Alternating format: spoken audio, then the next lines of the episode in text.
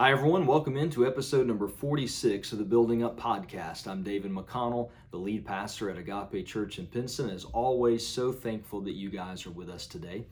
I, I, try to say almost every week on the podcast that we want to hear from you. So if you have a Bible verse or a topic that you're interested in us covering, to please send it in. And we have a member of our church this week who's done exactly that. They've sent us some questions that surround tempting thoughts. So let me kind of summarize the questions this way two parts. Number one, where do tempting thoughts come from? What's their origin?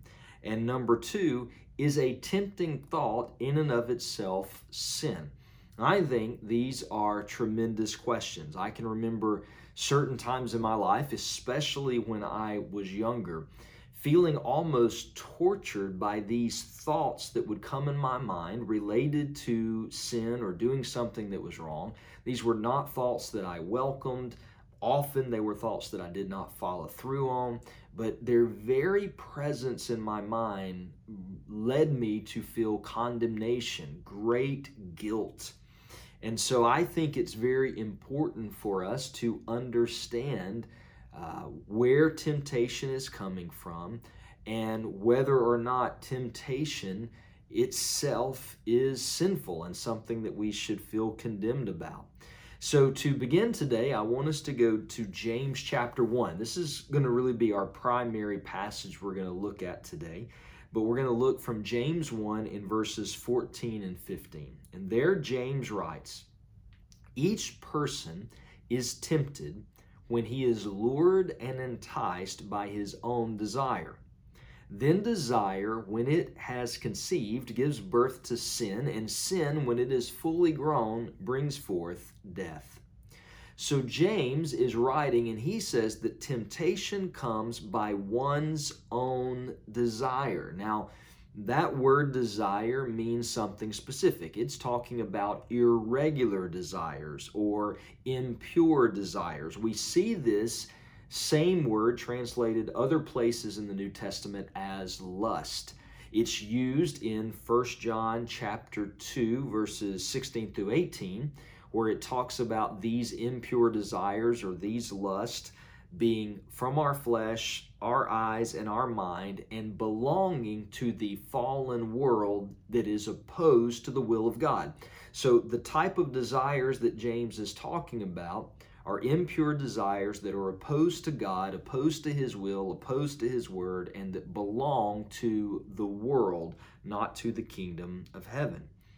And James says, each person is tempted when he is lured and enticed by these corrupted desires. So no one is uh, no one is immune to this. Everyone feels this temptation. Now, we may feel temptation for different things.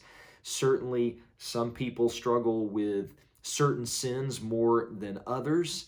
Uh, but all of us suffer temptation, and James says it comes from this corrupted nature. And the picture of the Bible is that this corrupted nature comes from the fall of man in Genesis chapter 3 when Adam and Eve, our first father and mother, sinned and rebelled against God, and every person born since that time have been born into this corrupted nature that desires that which is impure uh, we're tempted by that which is impure, or as James puts it, lured and enticed, which gives you the picture of someone baiting a hook like they're going to catch a fish. And that's kind of the picture of what temptation is in the Bible. It is something that is being used to try and lure you in or catch you and entrap you.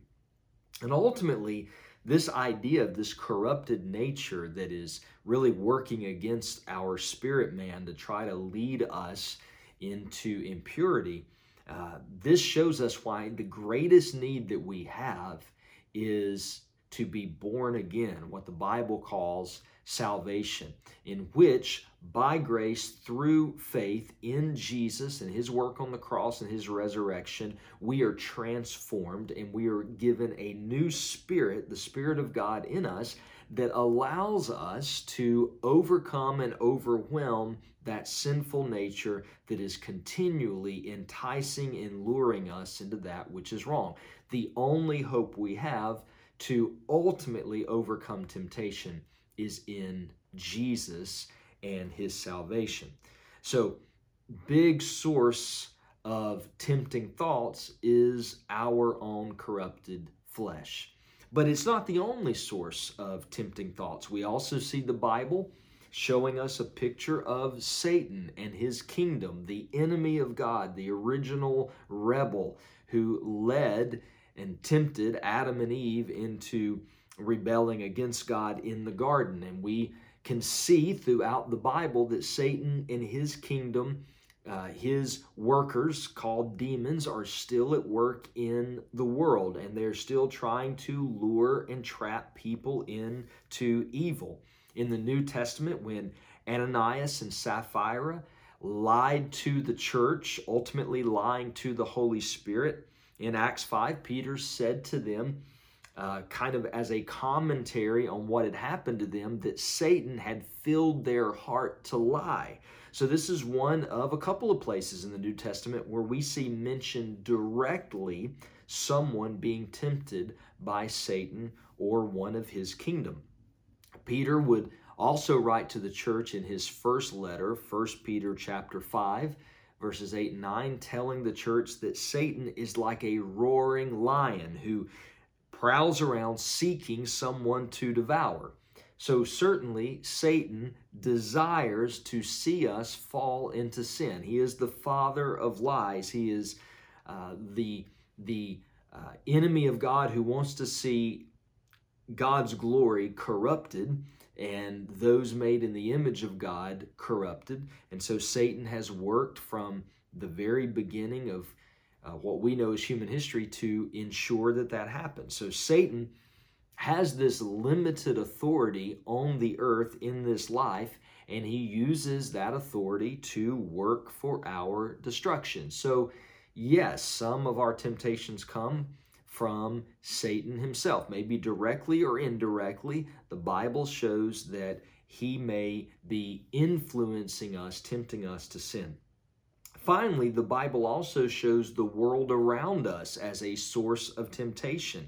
The world that we live in, the human culture that is overcome by evil and that is filled with opportunities for us to be allured into sin. And so we know from experience that our hearts and our minds can easily be swept up into the culture, to the behaviors, the actions, the pattern of life from the culture that we live in that pulls us or distracts us from obedience to God and perhaps into rebellion. So, temptation comes from all of these sources. We actually see all three of them mentioned together in Ephesians chapter 2 Paul writing to the church in Ephesus, and he's talking to them about their salvation. And he says that before Christ, they were dead in their sins.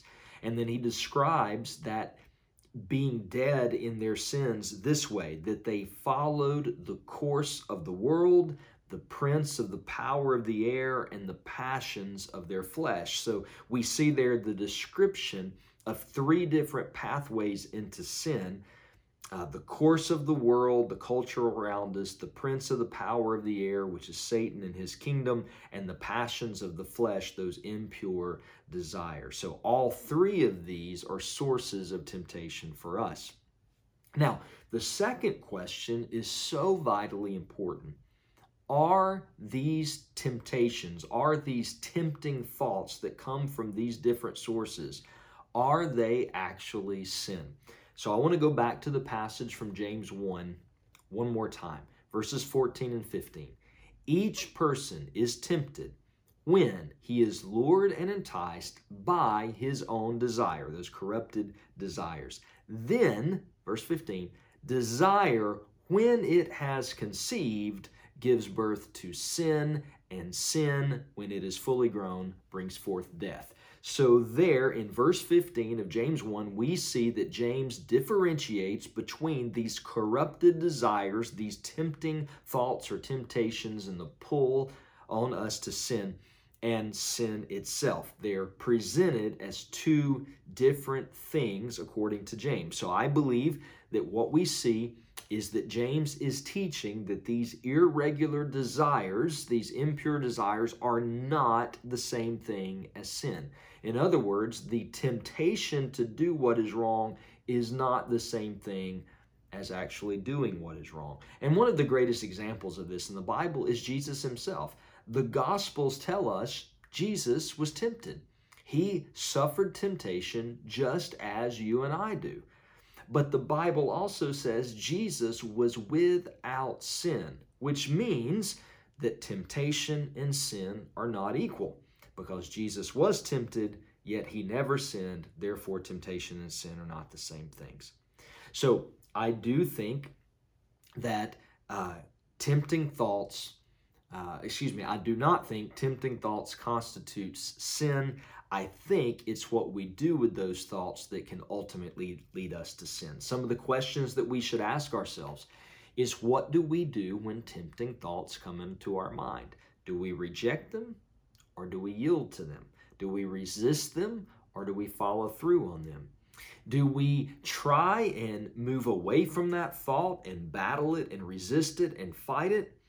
Maybe with the Word of God, with prayer, or with getting counsel from another believer, or do we kind of let that thought linger?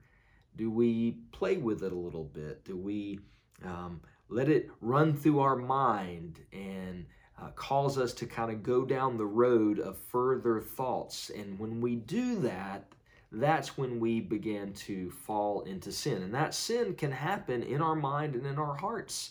It may not necessarily lead to an action. We began we can begin to sin in our minds when we take that thought that's come into our minds and begin to really embrace it and let it yield fruit in our lives. What we want to do is resist and reject and run from those tempting thoughts. I think many Christians feel guilty over the wrong thing. Uh, guilt, in a in a sense, is not bad if you're under godly guilt, what's called conviction, because it'll lead you to repentance.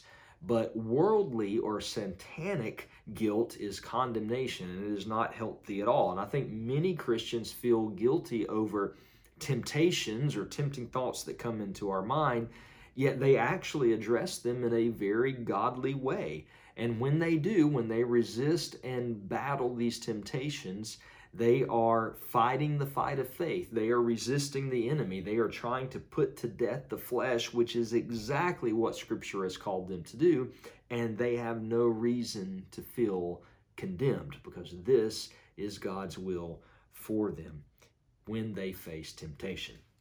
Now, what we did not have a chance to get to is what responsibility we have to actually try to battle against temptation either before it gets to us or when it gets to us. Like, how do we actually go about resisting and fighting and battling that temptation, both in a proactive and a reactive way?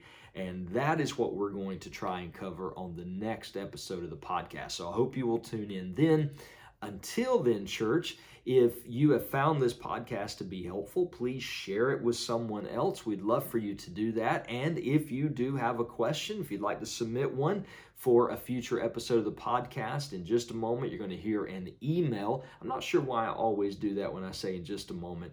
Uh, not quite sure. But anyway, I point uh, to my right, I guess, to signify that that's where the outro is going to come from. So when you hear the outro, you're going to hear an email address, and you can use that email address to let us know what type of questions or verses you would like for us to cover on a future episode. Until then, church, let's keep relying on Jesus together. Grace and peace to your family.